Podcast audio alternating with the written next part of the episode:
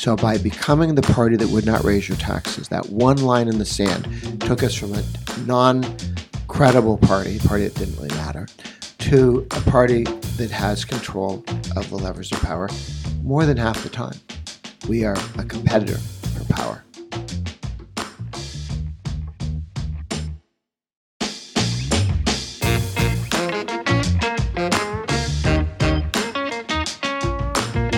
Welcome to Thinking on Lincoln, the podcast on 13th and Lincoln, talking about things on 23rd and Lincoln. I'm your host, Curtis Shelton, joined as always with my co host, Ryan Haney, and our producer, Lindsay McSparron.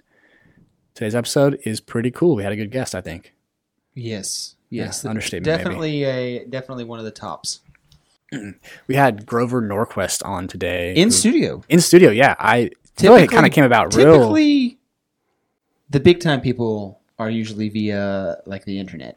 Yeah, or- they don't have, they don't have time for us lowly folks. I mean, I don't want to. I don't want to. Uh, you know, I don't want to sound like like it wasn't big time to have you know Lieutenant Governor Pinnell in studio or uh, Education Secretary Ryan Walters, but Grover is a big deal. Absolutely. Am I Yeah, right? For sure. Yeah. So that was exciting. Um, but uh, you know, like we, you know, there, there's been a special session going on. Passed a bunch of, or I guess they passed some ARPA stuff. Is Some that ARPA right? stuff, yeah. I, you know, spending more money, which We might we might need to talk about that more in the future. probably worth an episode, yeah. Um, yeah. What are you gonna be for Halloween? I haven't dressed up in a while. Hmm. I really want to this year. I want to kind of throw maybe because we have a house now. Maybe Yeah. we do a little, Ooh, little costume party. Yeah, my uh my last costume that I was going to be Lindsay and I invited.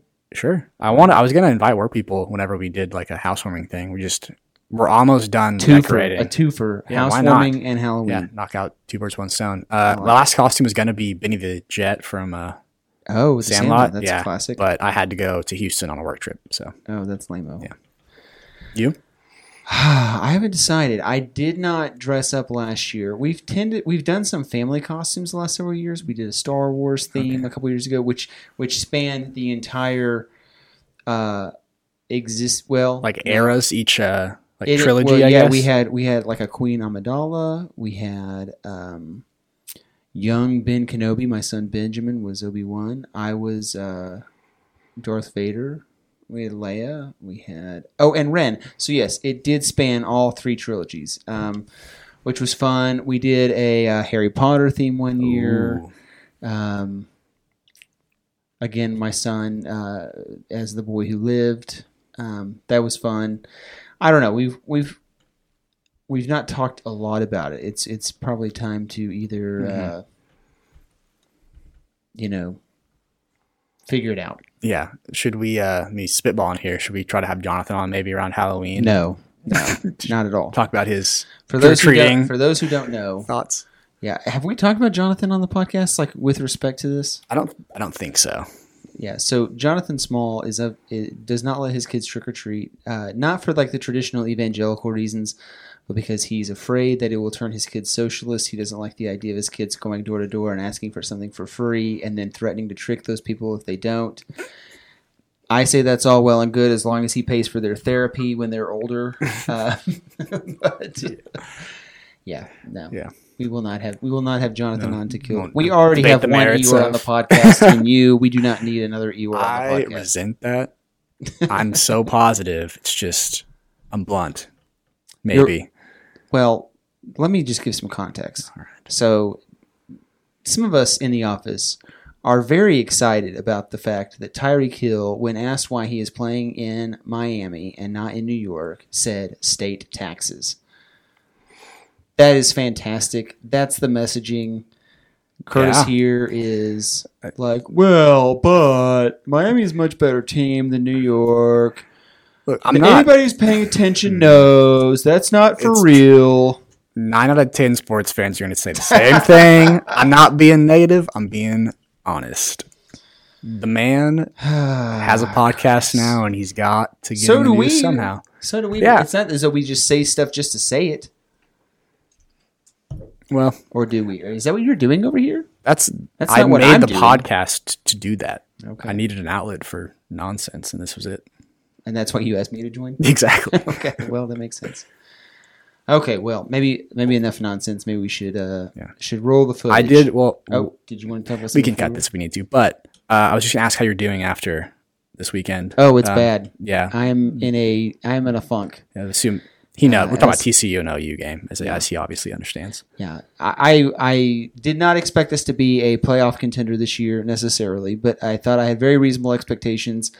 I assumed that losing back to back to Purple Kansas and TCU uh, was was not unreasonable. Apparently, was very was unreasonable.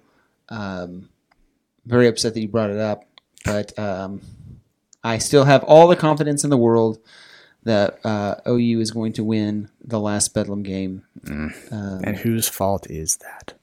we could get into that, but I don't think you want to, Curtis. Fair enough.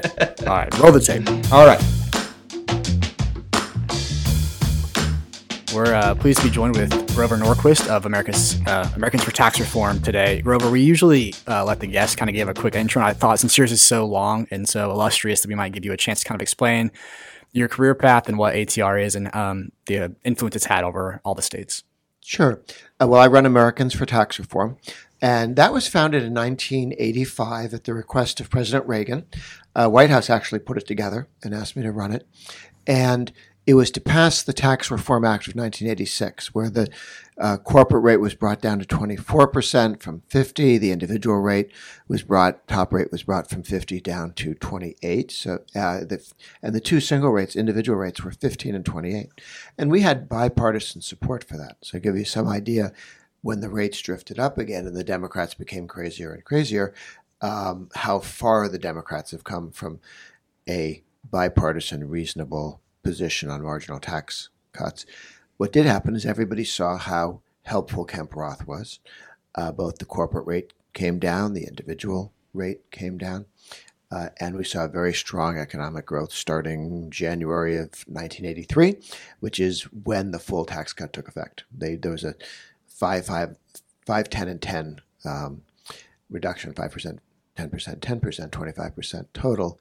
Um, but the recovery really didn't hit until the final tax cut took effect. People wait to earn money if you're going to tax it 10% less than uh, before. So uh, the success of supply side economics was viewed even by the Democrats. They understood it.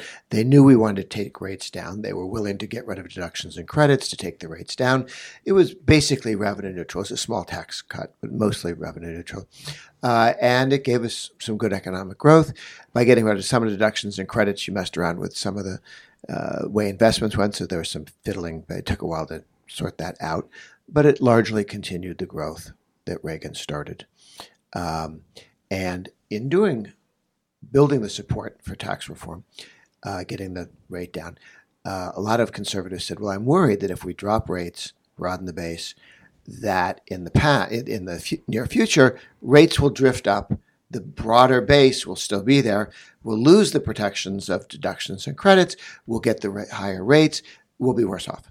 So I created a pledge which said, "I, Congressman, Senator, President, I will vote against veto uh, any effort to raise rates, corporate or individual, or to broaden the base unless rates come down same amount. So you can do base broadening, as we were going to do in tax reform of 86, but only if it's net tax cut or net revenue neutral. And with that support, we had 100 congressmen, 20 senators to make that commitment, one president, Reagan. Then the Democrats knew this cannot turn into a tax increase or we kill it. And so it wasn't. It didn't turn into a tax increase. Uh, and then going into 86, uh, the people who took the pledge ran credibly against people who didn't. And the Democratic uh, Congressional Campaign Committee thought it was such a powerful tool, they sued me and said, You have endorsed all these candidates. And I explained through the FCC. My lawyer was uh, Bill Barr, now, No. twice the Attorney General, um, who explained we didn't endorse. We just said this candidate signed the pledge. And the Democrat Congressional Campaign Committee says everybody knows that's the right answer. At which point I said, "Could you could we put that in print? could you tell all the Democrats that this is the right answer, not to raise taxes?" Um, and so the the, the FEC, FEC, Federal Election Commission, said th- threw out all their complaints. But what is very nice because I then had a list of eighteen things them I know I'm allowed to do they're legal. Not everybody. The, the, rest of the time, you have to guess. You know, is this yep, okay? that's true. Tell you later. Tell you later. Um, so people noticed that the pledge was very helpful in primaries and in generals. Uh, and then in 88, all the Republicans running for president, 1988, uh, Reagan was leaving. Bush took the pledge and defeated Bob Dole, who refused to take the pledge against raising taxes. And he not only refused, he did so on television a day or two before the Republican conve- uh, primary in New Hampshire, and they got crushed. Okay, the pledge was more famous in New Hampshire because I borrowed the title from a never no income tax, no sales tax pledge that New Hampshire had. Hmm. So when people people may not have fully understood exactly what the pledge was, but they knew it was an anti-tax thing. Um, and I mean now people know it better, but at the time New Hampshire knew it more than other states. And uh, Dole got crushed. Bush went on to win. He was 14 points behind Dukakis in, in 88 when the Republicans had their convention. And uh, he said, Read my lips, no new taxes. He took the pledge, signed the pledge. He said, I'm going to keep the pledge. Uh, and he defeated Dukakis. Then, two years in, he raised taxes. Yeah. Uh, and with an otherwise very successful presidency, threw Iraq out of Kuwait without sitting around to occupy the place for a generation. He uh, managed the collapse of the Soviet Union without a lot of blood on the floor. Uh, he had one problem: raise taxes. And so when he lost in '92, Republicans looked and they said, "Take the prime, take the pledge, win the primary. Take the pledge, win the general. Keep the pledge, right? That's the key. Yeah. And between 1932 and 1994, 94 is when 98% of Republicans signed the pledge. During that 62 year period, Republicans held the House and the Senate, Congress, twice, two two year terms, four years out of 62 years. We had a one party government in the United States. It was the Democratic Party ran the federal government. You'd have a president come in every once in a while and slow things down. But as soon as he was out, they were back to passing everything the Democrats wanted in Congress. And so for 62 years, Republicans could only muster control of Congress for four of the 62, one out of every 15 years. They were the Washington Generals uh, up, up, against the Glo- Harlem Globetrotters. Uh, the Republicans were, might as well not have been playing. They didn't matter. But after 94, the Republicans said, we're never raising taxes again. And they kept that commitment. As long as the Republicans had the House or the Senate, no Republicans, no tax increase could pass. Only when the Democrats had the House, Senate, and the presidency, then you, then you would get a tax increase. So if you put the Democrats in power, they will raise your taxes. You put the Republicans in power, they will cut your taxes and will not raise them. Okay. Since then, we have held Republicans have held the Congress 60% of the time, more than half. So by becoming the party that would not raise your taxes, that one line in the sand took us from a non credible party, a party that didn't really matter, to a party that has control of the levers of power more than half the time. We are a competitor for power. And we win more than half the time, more than, than not. Uh, and that's been the big change between the two parties. The Republican Party may invade small countries they can't pronounce, but they will not raise your taxes. And that gets you across the finish line more often than not. Then you have all the other issues you, you argue. So the pledge, then we took the pledge down to the state level, and many states uh, use it well. Uh, those states where the Republicans govern consistently is where they've taken the pledge to heart. Most Republican governors signed the pledge, but um, we're working on getting more and more of the state legislators as well to make that commitment. And where we walked away from that, Virginia up until the last election, Colorado for the last 10, 15 years, we gave away two very red states because Republicans consistently voted for tax increases and cease to be the party the people that they were, were voting for. So that's the big line in the sand difference between the two parties. And once you've made that the difference, the Republicans have an advantage that over time will allow them to govern. Um, the other project that we do at Americans for Tax Reform is we have a meeting of about 100 plus people every week for an hour and a half, 90 minutes, where people speak for three minutes about what they're doing, about the future, uh, not about the past, not about what they wish would happen or their ridiculous hopes and aspirations. What are you doing? And so people go around the room. All of the structures of the modern center right are there. Homeschoolers, religious liberty, taxpayers, small businessmen and women, um, people who fight to protect um, property rights. I mean, all of the people who want to go vaping, people who like their Second Amendment community. If your vote is predicated on I oppose the government from stepping on me here, and that's why I vote, don't want the government messing with X because it's important to me, then you're part of the Leave Us Alone coalition. And that the good news is all the can't you, not everybody in the room is a small L libertarian, right? Right. Um, there are people there who vote on guns, who have what I consider the oddest views on free trade uh, internationally, but they vote on guns. They don't vote on trade. Uh, and so all you have to do is have the candidate stand in the middle of the room and say, I'm going to not to take your guns. I'm not to mess with your kids. I'm not to mess with your kids' education. Uh, I'm not to mess with your, your small business, your self employment, your being an independent contractor, all the things that wearing helmets, different things where the government messes with you. Um, and new groups come in and then go away if, as issues surge or, or, or, step away from center ring. Uh, and that keeps the, our modern center right Republican Party, Reagan Republican coalition together because they're not in conflict with anybody else on their vote moving issue. Now, secondary, tertiary, quaternary, and whatever five is uh, issues, you could have people disagree, and you do. They'll, you have arguments within the modern conservative movement, sure, but not on. I'm not going to steal your guns. I'm not going to tell your kids how to live their life. I'm not going to push you around. Da, da, da, um, and then you can fight on other things if you wish to. Uh, but that recognizing that that's the modern Republican Party, it tells you how do you look for new people and how do you be careful not to chase anybody out of the room. Okay, you can't bring in new people. To, uh, we would like the government to steal people's money and give it to us. Well, be, no, because you chase other people out right. of the room. So you cannot join our room. The trial lawyers cannot decide they want to be Republicans. The labor union bosses cannot get frustrated with the Democrats and join our team.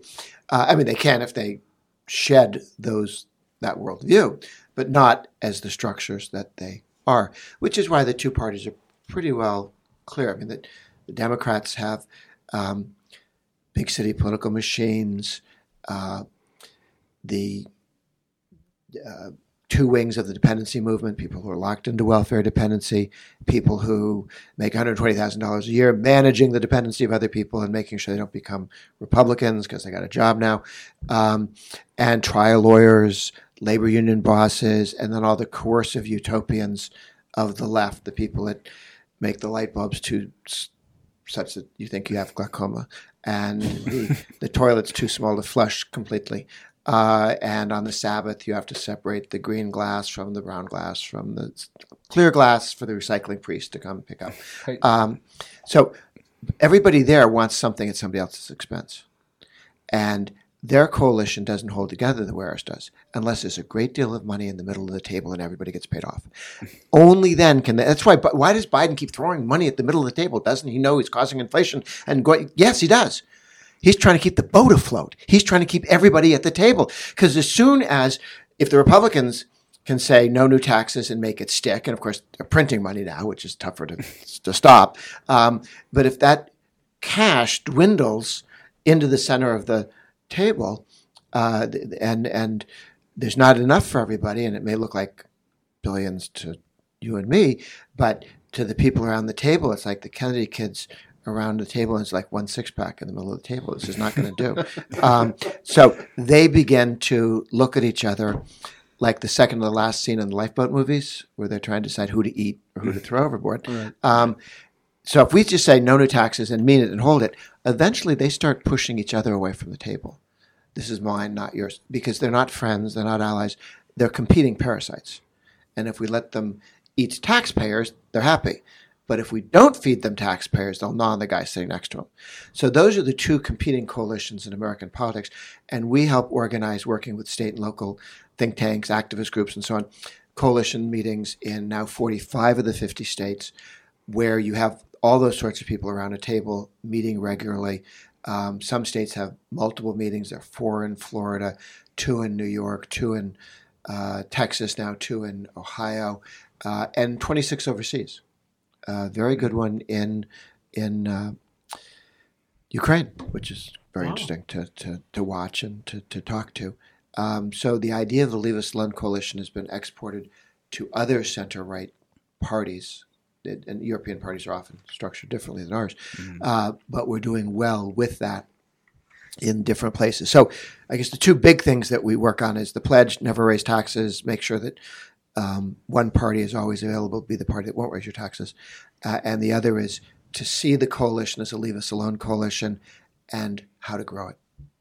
It sounds like what you're saying is that people and specifically voters don't like to have their taxes raised. They tend not to. Even the people who eat taxes tend not to like their taxes to be raised. yeah. Yes. Everybody, oh, only the only the quote unquote rich, right? Yes, that's right.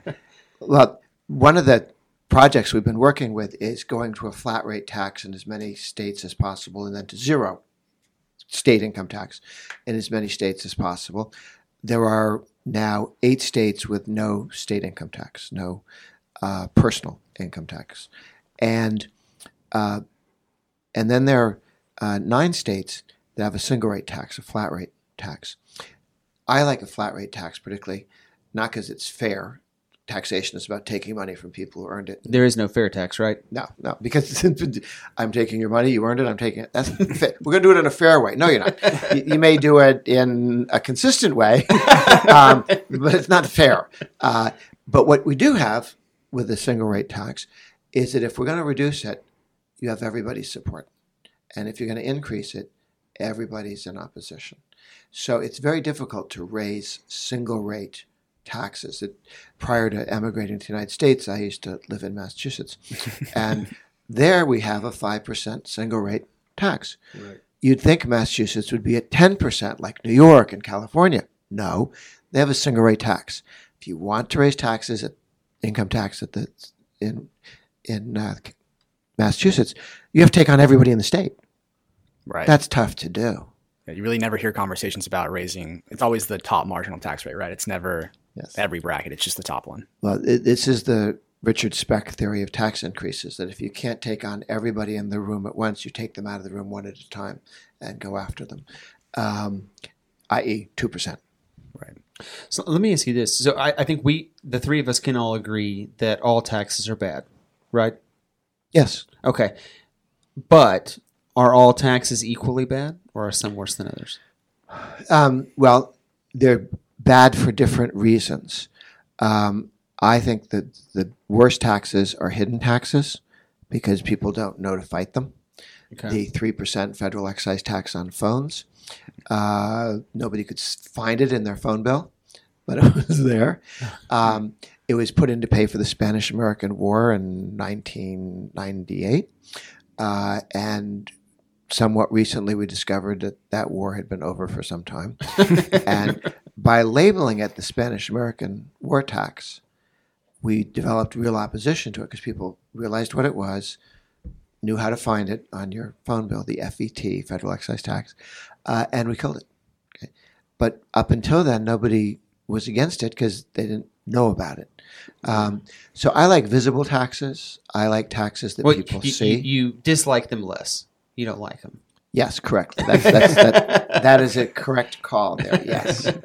Um, I prefer, if between two, Sure. uh, to have visible, painful um, taxes where people see what's happening and they can react to it. Okay. So uh, this is something that, that Curtis and I have talked about quite a bit. Uh, in the sort of hierarchy of taxes with with uh, consumption taxes versus income taxes, you have, you have- you have a thought on preference there? Um, there, I think it, it's the Gary Gilmore option. Would you like us to shoot you or hang you? Um, and I think it's unfair to force that choice.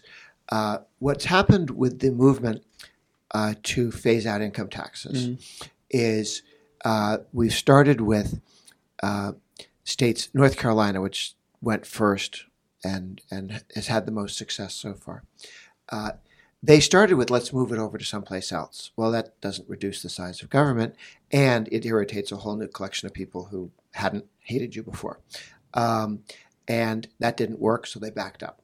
And then they did, well, what if we said instead of growing at 3%, we'll let the government grow at 2%, and we take that difference in between as revenue comes in, because roughly that's what it was doing, uh, and that every time taxes poke their head above the spending limit, we permanently take the income tax down a bit. So instead of going, we're replacing this tax with that tax, we're replacing that tax with less spending. And that's allowed uh, North Carolina in the last 10 years to take their rates down dramatically. Their corporate rate will be completely gone in four years. That's baked into the into the cake. They passed that law, uh, and the individual rate is probably gone in the next six or so.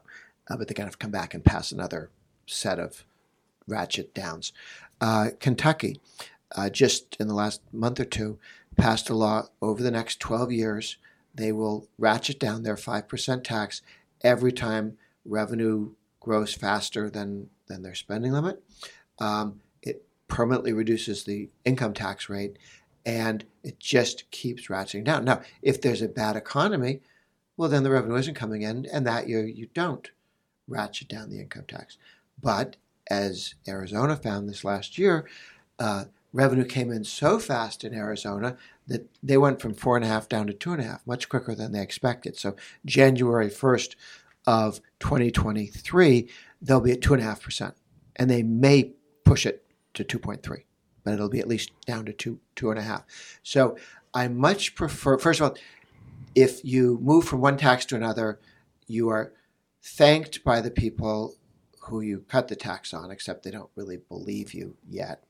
And you are hated by the people to whom you're thinking of moving it on to um, because they do believe you really will do that to them. So, um, this is in Louisiana, the governor, uh, Bobby Jindal, did this, moved it all over from the income tax to the sales tax, and then the thing went nowhere because everybody who cared about the sales tax, particularly sales tax on services, organized opposition. And everybody else goes, Well, I'll wait and see what happens because I'm not sure I really believe the income tax is going down. So you don't get as much support from the income tax is going away as you get opposition from the people who say, I do believe you're going to raise my taxes. Um, shifting now, Louisiana then shifted over to a phase down, 15 year phase down with a ratchet.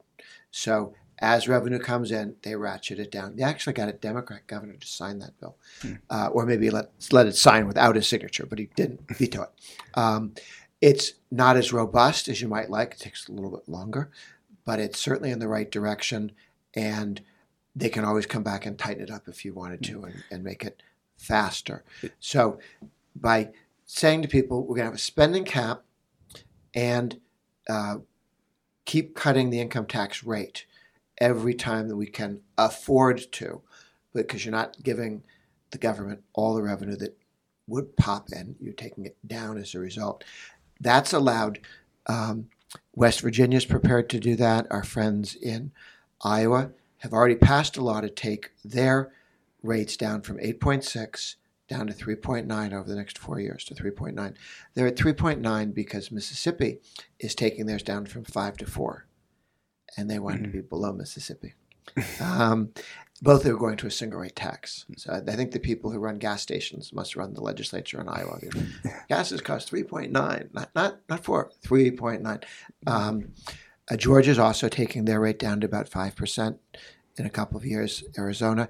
And then there are two others that have just entered the flat tax zone. Uh, one is Idaho. Next year, they will have a single rate tax. Um, that's single rate and then begin to take it down further.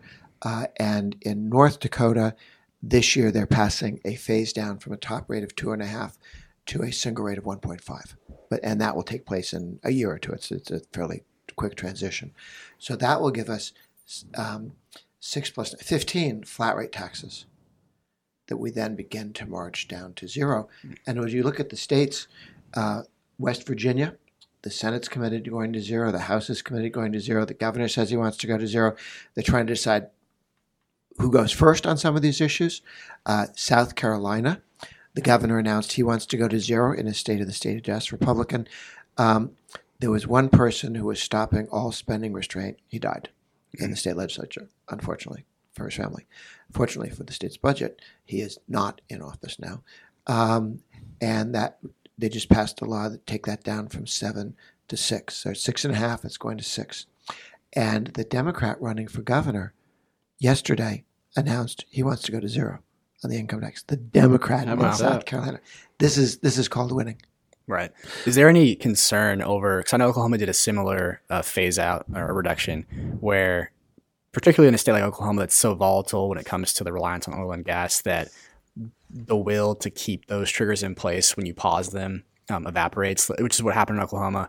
It went down considerably from near seven percent all the way down to five, and it was supposed to go lower. We paused it, and then it they basically got rid of it. A perma Um, pause. Yeah, permapause. Um, is there any concern that that, particularly for states that have the long phase out, it may never actually happen, and there should be some priority taken to taking huge chunks out rather than the small reductions? Well, one one of the advantages is we now both anecdotally and from studies know how many people are moving from high tax states to low tax states, from big government states to smaller government states. Not that New York has higher taxes and Florida has lower taxes. New York has a government that costs the state government same size, New York and Florida in terms of people, as uh, spends 200 billion a year, and Florida spends 100 billion a year. The Florida budget's half the New York budget for the same size. And they have better roads, better education. They just don't have as many bureaucrats. They don't have as highly paid bureaucrats, and they don't have as highly compensated bureaucrats with ridiculous pensions. That's that's that's what New York gets for twice the price Right. of Florida. Um, and we now have, again, 10 governors and legislative leaders who said, it is our state's vision, we're going to zero. And that means that if you ever, the economy slows for a while and you have a pause, but just just an automatic pause, they don't have to vote to pause it. Just, it doesn't, we didn't get the revenue, so we don't have the t- spending, the tax cut, but then when you get better, you do get the tax cut. Um, and in North Carolina, it's just been step, step, step, step the whole way through. They've come back and done it each time, not always automatically. They do this one time, do this another time, do this another time. They are so used to doing that. And the uh, elected politicians in Iowa are all telling everybody, we're going to zero. We're going to zero. When we go out and tell states you want to invest, we are en route to zero. So all the difference in the world between Idaho, which has had two massive tax cuts in the last couple of years, but has never said, and we're going to zero, and states like Arizona, which has been reducing taxes, but the governor and the House and Senate leaders all go, we're going to zero as soon as we can, depending on the economy. We're heading to zero. We're going to zero. Our goal is zero. You get 10 states where they'll tell you, they'll look you in the eye and say, we're going to zero. That, once that you've told yourself that and you've told the voters that, then elected officials tend to buy into it more. And it's how you bring jobs and opportunity into your state. So it becomes less an option of, I think, well, that it, it's not costless. Whereas in the past, some people go, "We'll put it on pause." We weren't we weren't going anywhere particularly, other than generally a little bit this way. Um, and the reason all these states are doing this is that we would talk to governors and say, "You know, the other four states are phasing to zero. No, I didn't. Well, here's how they're doing it, and here's where they've said it. Uh, and governors have turned around making statements in State of the State or in articles in the Wall Street Journal and other places, committing themselves, their legacy, their sense of self, and their state.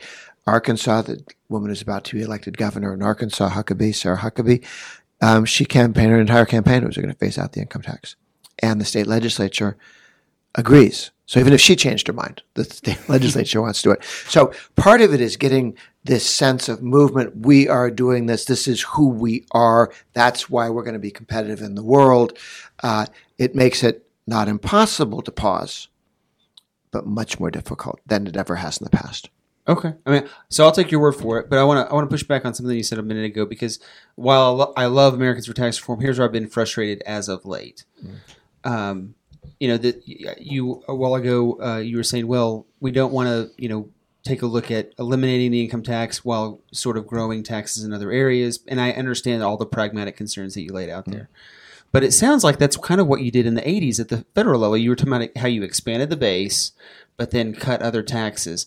And so if it worked then, I wonder if, if it could also work at the state level now while there is fervor to do it. Because everybody's kind of got a plan until they get hit in the mouth, right? So everybody's like, we're going to zero. And then there's a teacher walk out and the Capitol's filled with, you know, teacher union bosses and uh, and those folks, and then all of a sudden it's like, oh well, maybe we're not about that, and that's kind of what we've seen, what we've seen happen here. And I can't. You know, you're the one who travels all, all across the country and talks to other states and sees what's going on there. I'm just But- No, it's, it's a good trying. question. That in the 80s, within the individual income tax, and under Trump and the Republicans in 2017, within the corporate income tax, you saw a reduction in the rates and a broadening of the base. So it's within the same tax, okay? okay. So this tax is being reduced. Um, one concern is, particularly with sales taxes, if you just went from 2% to 3% or something, depending on how how you stand next to other states, that could be seen as doable with less pushback, Uh-huh. or it could be seen as more difficult if you've depending on how competitive you are with other states on sales taxes. Um, but what to the extent that you can with with when you in the sales taxes where people have tended to end careers, Martinez, who doesn't exist anymore in Florida, and Bobby Jindal, who isn't president, um, uh, and the Arizona people who tried this, and the, a constitutional amendment was enacted to never tax sales uh, sales taxes on di- on uh, uh, services. Okay, so the reaction back was destroyed careers and got the law written so you couldn't ever do that again. Uh, and in in, uh, in North Carolina, everybody went to it and they went right into a brick wall and they'd step back and decide how to do it. Um, but what you work on there, if you go to sell to it poses sales tax on services, which hadn't had a sales tax. If you say there's a sales tax on everything goods, and it used to be six percent, now it's seven percent. That's one level of poking people. If you say to barbers, um, you haven't been paying sales tax, now you're going to a barber. Sales tax and income tax are pretty much the same thing because it's all your labor. Um, and so a sales tax on my forty dollar haircut is the same thing as an income tax on my forty dollar labor, and we haven't had that before.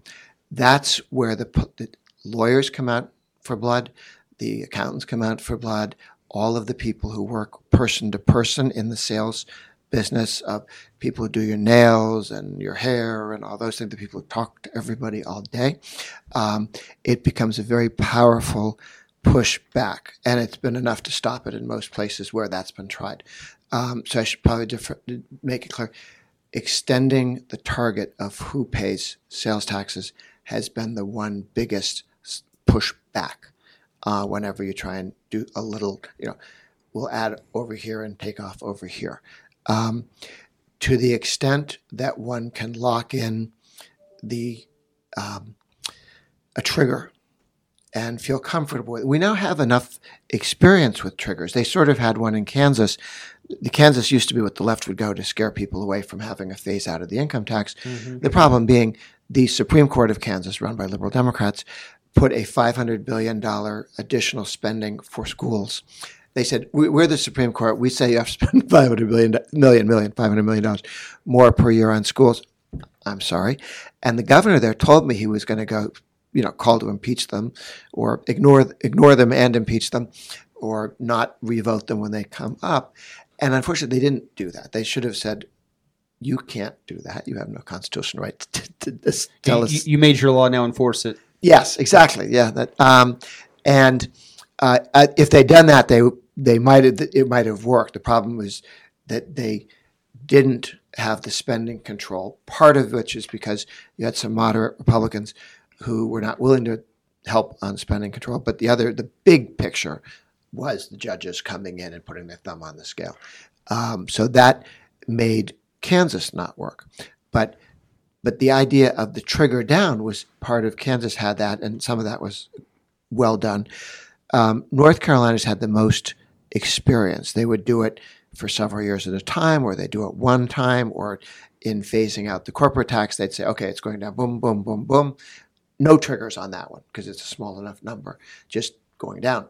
Um, and ha- looking at that, looking at where um, Kentucky is and uh, Louisiana and Mississippi is very, very helpful for other states looking to do it. So you can have a pretty good idea of how quickly revenue comes down. You can look back 30 years, growth fairly similar uh, over time. Um, so you can project fairly well with exceptions for recessions or bursts of growth. Okay. Uh, here in Oklahoma, we've had, I don't know if it's a distraction from the Biden inflation, as some have been calling it. A lot, quite a few people have been calling it. Um, where I think we cut the income tax two years ago from five to four seven five, and there seemed like there was a lot of momentum to continue to do that. Um, but a few of the ideas that came out of the House, particularly, were seemed to be a lot more short term. There was a, a the elimination of the sales tax just on groceries, as well as a small rebate check out to families, where it seemed like they were trying to play more on you know attacking Biden and cost increases rather than long term structural reform. How do you feel about targeted approaches like that as opposed to like the sales tax on groceries, for example? I don't think we would say it's a bad thing to do, No. but considering the opportunity Oklahoma has to maybe do something more robust, would you say that's a better idea uh, going after the income tax rather than maybe focusing in too much on the sales tax?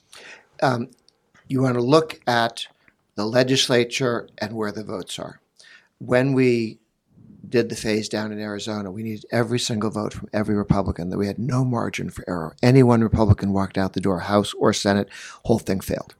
So that was really driven by six quote unquote moderates, but you know people who weren't with the program completely, or they, well, I'll help, but I have these other things I'd like. Right. Um, in which case you had to buy votes from, you know, we can do this to get your vote for that.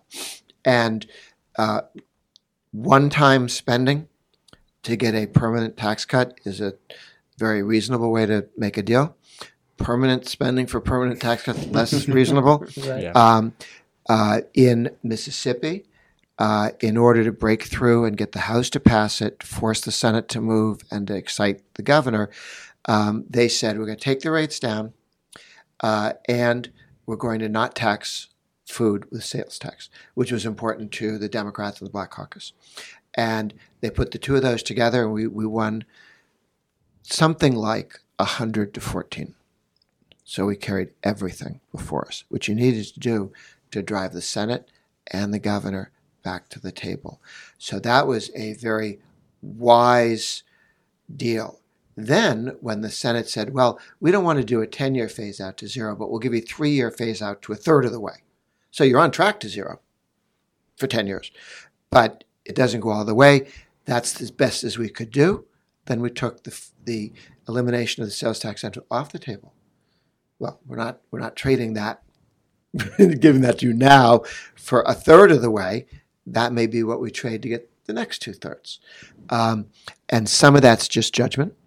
And if you've got leadership in the House, Senate, governorship who are committed to going to zero, and the question you have is, how do you get there today, sooner rather than later?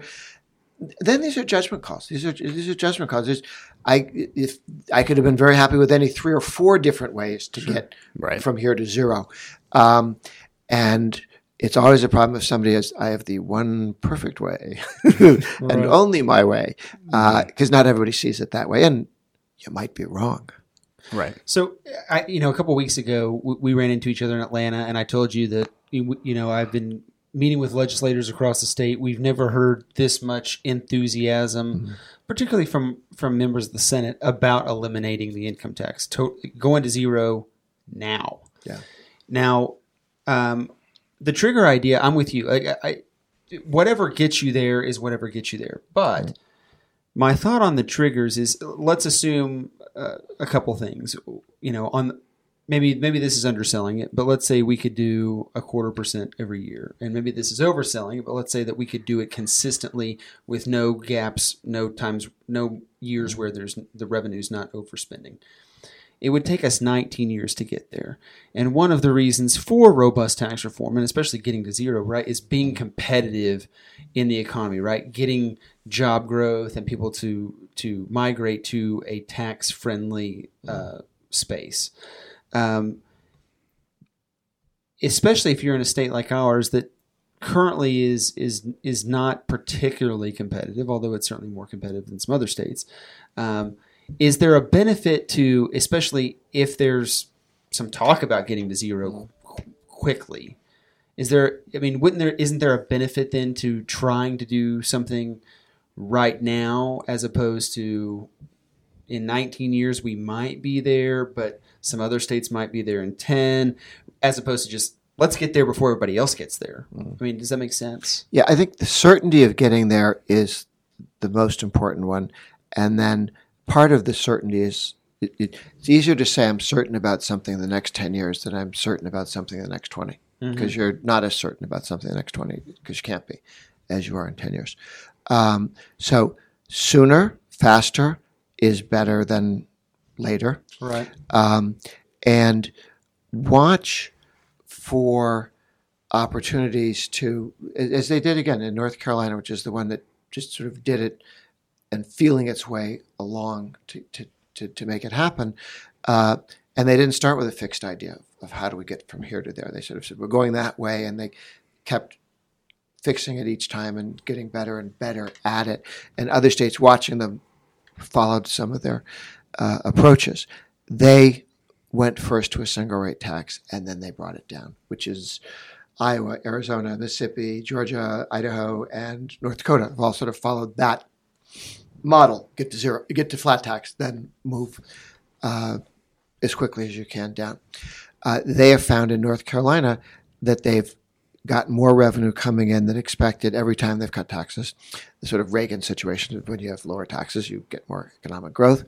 Um, the other part is, are you doing all the other things in your economy to deregulate, to reduce the cost of government, so that you will get more revenue that way? I mean, one of the things Reagan did was he not just the tax cuts, he deregulated trucking, airlines, uh, buses, r- railroads, you know, which is, you know, a huge chunk of the economy, 20% of the economy, transportation, and they dropped it in cost by 20%. This is big in terms of making the economy um, better.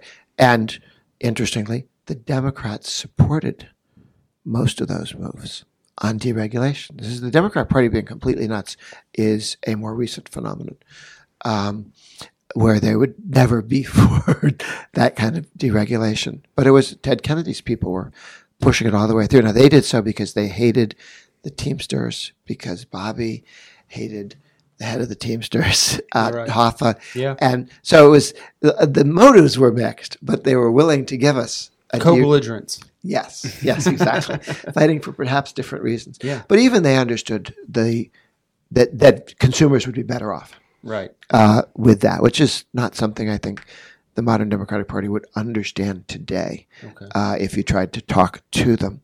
Um, so I would I would just keep an eye on um, how much faster growth can be, and uh, one of the reasons Mississippi is able to do what they want to do as quickly as they do is they've got a fairly tight uh, growth and, and limit on their spending growth, uh, and that that is the thing that also speeds up going to zero. Oh, sure.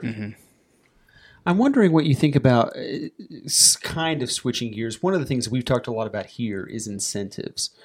So, you know, our colleague Dave Bond, I think he overstates a little bit. Curtis here is in his mid 20s, and, and Dave always says, you know, it is a miracle that Curtis got up and came to work this morning because so many of his peers are just not doing that, right? And so, you know, the idea that Curtis is, you know, that the income tax is a penalty on work, and that in a day and age where so few people are incentivized to get up and go to work, we we seem to be penalizing the people who are going to work. Any thoughts on that? As far as it kind of, it kind of ties back to the to the question earlier about uh, bad taxes versus badder taxes. But I'd add in spending, though. I mean, one of the reasons why people don't come to work is that we gave them a bunch of money to not go come to work. Right. So there are massive incentives Sure. to, to not show up for work or look for work. Uh, and many of them redoubled in size and scope as soon as Biden was elected and threw $1.9 trillion in the air. And people still haven't spent all that money. When they do, you may see those incentives change towards work away from welfare. Uh, if you subsidize something, you get more of it. Right. Welfare, non-work. If you tax something less, you'll get more of it. Or less Work.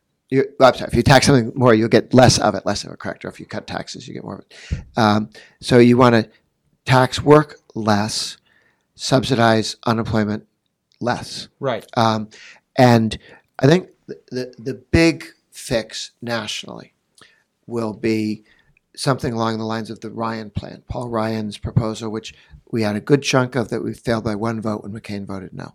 But this is to block grant the welfare programs that are means tested. Uh, food stamps, Medicaid, not Medicare, but Medicaid, uh, the housing subsidies, all the very the work the work project subsidies, teaching people to work or pretending to teach people to work, train, government ch- job training programs, block grant those to the states, limit their growth to the growth of people's income. So people not working don't get more money than people who are working. Um, and when we did that for aid to families with dependent children, local government, and, and, and you give them complete flexibility. You spend it, 50 states, the way you want to. Um, the states found they saved 30 to 40% of the money they were spending on aid to families with dependent children. And fewer people were working. Now, they moved, some of them could move to other welfare programs. But if you do that for the broader welfare programs, there would be less, I'm going to move from one welfare program to another, and more, welfare is declining, I might want to start looking for work. Uh, and small changes in percentages of the numbers of people who give up staying on welfare and, and work instead have tremendous drives in terms of the economy. And so we need to keep cutting taxes on income and reducing the subsidies for work. But rather than have Washington vote that, you send it out to the states. Mm-hmm. And some states will say, if you're going to be on welfare, we think you have to be a citizen. Some states will say, if you're getting welfare, you have to work. We have to see some work here too. Um, both of those are ways to dramatically reduce costs. And we're not going to give you, maybe some total, nobody can walk away with more than X tens of thousands of dollars in total welfare benefits. Because if once the state's running all of the welfare programs, you're going, okay, you're getting, I mean, people are getting $40,000 a year in some states if they've really latched into each of the options. Um, that doesn't pass the laugh test if you put it out at the state level and state legislators have to make decisions about, well, we could keep doing what we're doing, or we could take less of this and build roads with it. You know, I mean, so you don't have to spend it on welfare. Yeah. Anything else? Yeah, so uh, just some fun stuff Sure. uh, to to kind of end this. Um, you were in the movie Atlas Shrugged, right? Uh, two of You the, had a there were or- there were two, three Atlas Shrugged films, right? Three. There's a bunch Yeah. of them. I'm in two of them. Okay. um, one pretty much cameo, the other no speaking part, which is why I didn't have to join a union to do it. but but you can actually tell it's me in that other in that one. Yeah. And It's then uh, another kind of fun pop culture moment. Um, we, we talked about this when you were in Oklahoma back in November, but Mm-hmm. I just think it's too fun to talk about because I thought the movie was actually very well done, even though it was it was a it was a movie it was a hit piece on Dick Cheney, which was the movie Vice, where Oh. Yes, uh, that's right. Christian Bale plays uh, Dick Cheney. And even though, like I said, it, it totally was just a hit piece or a, a hit movie on on Dick Cheney, it had some really great parts, and and it touched on the Wednesday meeting. Mm-hmm. Uh, you were portrayed by somebody else in that film, and then there was a really funny uh, or an interesting bit about uh, the sort of the polling on uh, estate taxes Yes. versus the death tax, and I think you explained that you guys it's not nearly as dramatic as the movie would have it. It- They made the guy who played me made no effort to come to the Wednesday meeting and see it or talk to me. He said he saw me and and doing TV, which I guess you could do. Yeah. Um, but they uh, they they had uh, somebody at the Wednesday meeting saying, "Oh, here's our dirty trick. We will stop calling it the estate tax, which we want to abolish, and we'll call it the death tax, which we want to abolish." And polling on both of those are almost identical. It's like one one percentage Yes, point, right? yes, yes. Seventy percent of people are against the estate tax or the death tax or whatever, or the inheritance tax. People have figured out what it is and they're against it. So, but that is a, a, a fiction that the left lives in. That we gave it a different name, and that's why they started losing. Instead of we started focusing on it, And talking about it, yeah. and people disagree with the left on this subject. They Sure. hate the idea that people disagree with them on it, because if you can't be envious of the estate tax, the death tax, the inheritance tax, how are you going to promote envy? And which is very important to what the left does. The whole nature. If you don't have an envious people, how can they sell people on we're going to go take his stuff and give it to you, and it's okay if we take his stuff.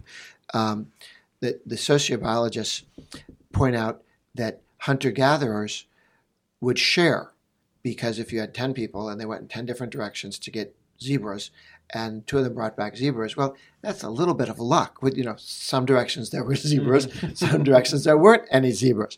But when you move to agricultural society and my acre lots of, of wheat and your acre not much wheat you can't walk down the street and go well you were pretty lucky this year.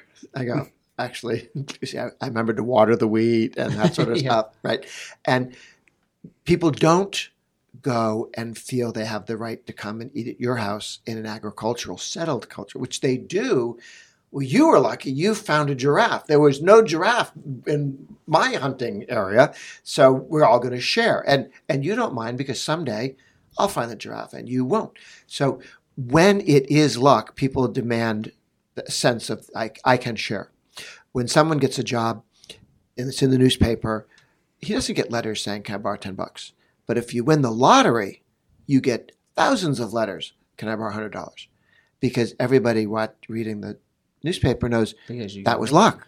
That was luck. You didn't earn that million dollars, but that the guy just got a, a job improvement, um, promotion.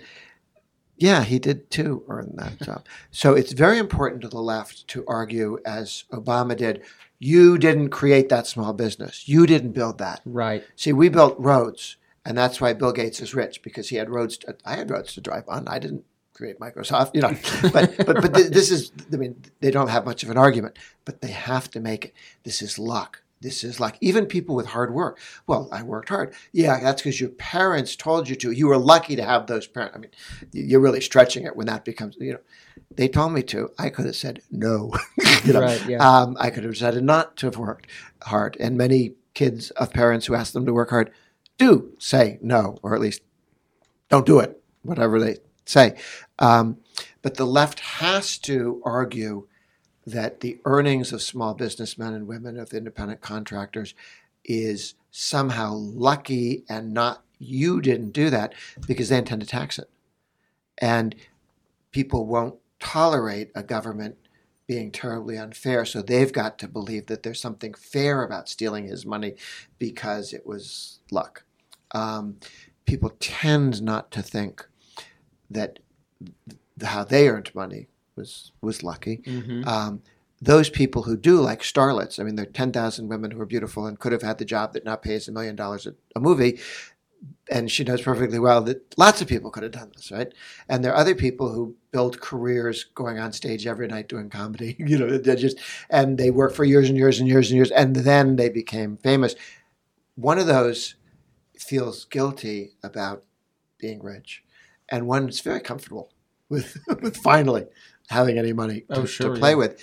And so you will see a difference. Professors who make $400,000 a year teaching one class a year have a pretty good idea that nobody else in the world gets away with that, that nonsense. Um, and people who are plumbers who are working all the time, they're pretty sure they're working pretty hard. Yeah. So you can tell if somebody tells you, well, it's all luck, ask how they made the money. Don't ever elect a politician who's rich who doesn't think he earned his money. He'll be very bad. Whereas somebody could I be like that. rich or poor, if they looked in the mirror and say, I have earned what I have, I have earned success, then that is a much safer person to put in. I did. I, apart from party affiliation, because the two parties just are very different right now, that would be my next go to question. Do you think you earned your success in life? And the people who do are much safer with government. No, nobody's completely safe. The level it's safer than the person who thinks, no, it's just lucky for me. And I think everyone else is the same. Yeah. Mhm. You know, I, I do think it's interesting. That I, I don't know. There's there's probably a reason for this, but uh, when Curtis asked you to share your background, you, you're one of the few people who who has two degrees from Harvard, and you, you didn't start with that. Um, and then I'm not going to ask you whether or not you read your own Wikipedia page, but there's a great quote on your Wikipedia page Okay. Uh, that you, you you apparently at one point said, "I don't want to abolish the government. I just want it to be so small that it can drown in the bathtub." And Yes. I thought that was hilarious. Oh, that's that's mine. And what's what's great with that is it was an interview with National Public Radio, and the lady from National Public Radio um, asked, "Well, do you want to abolish government?"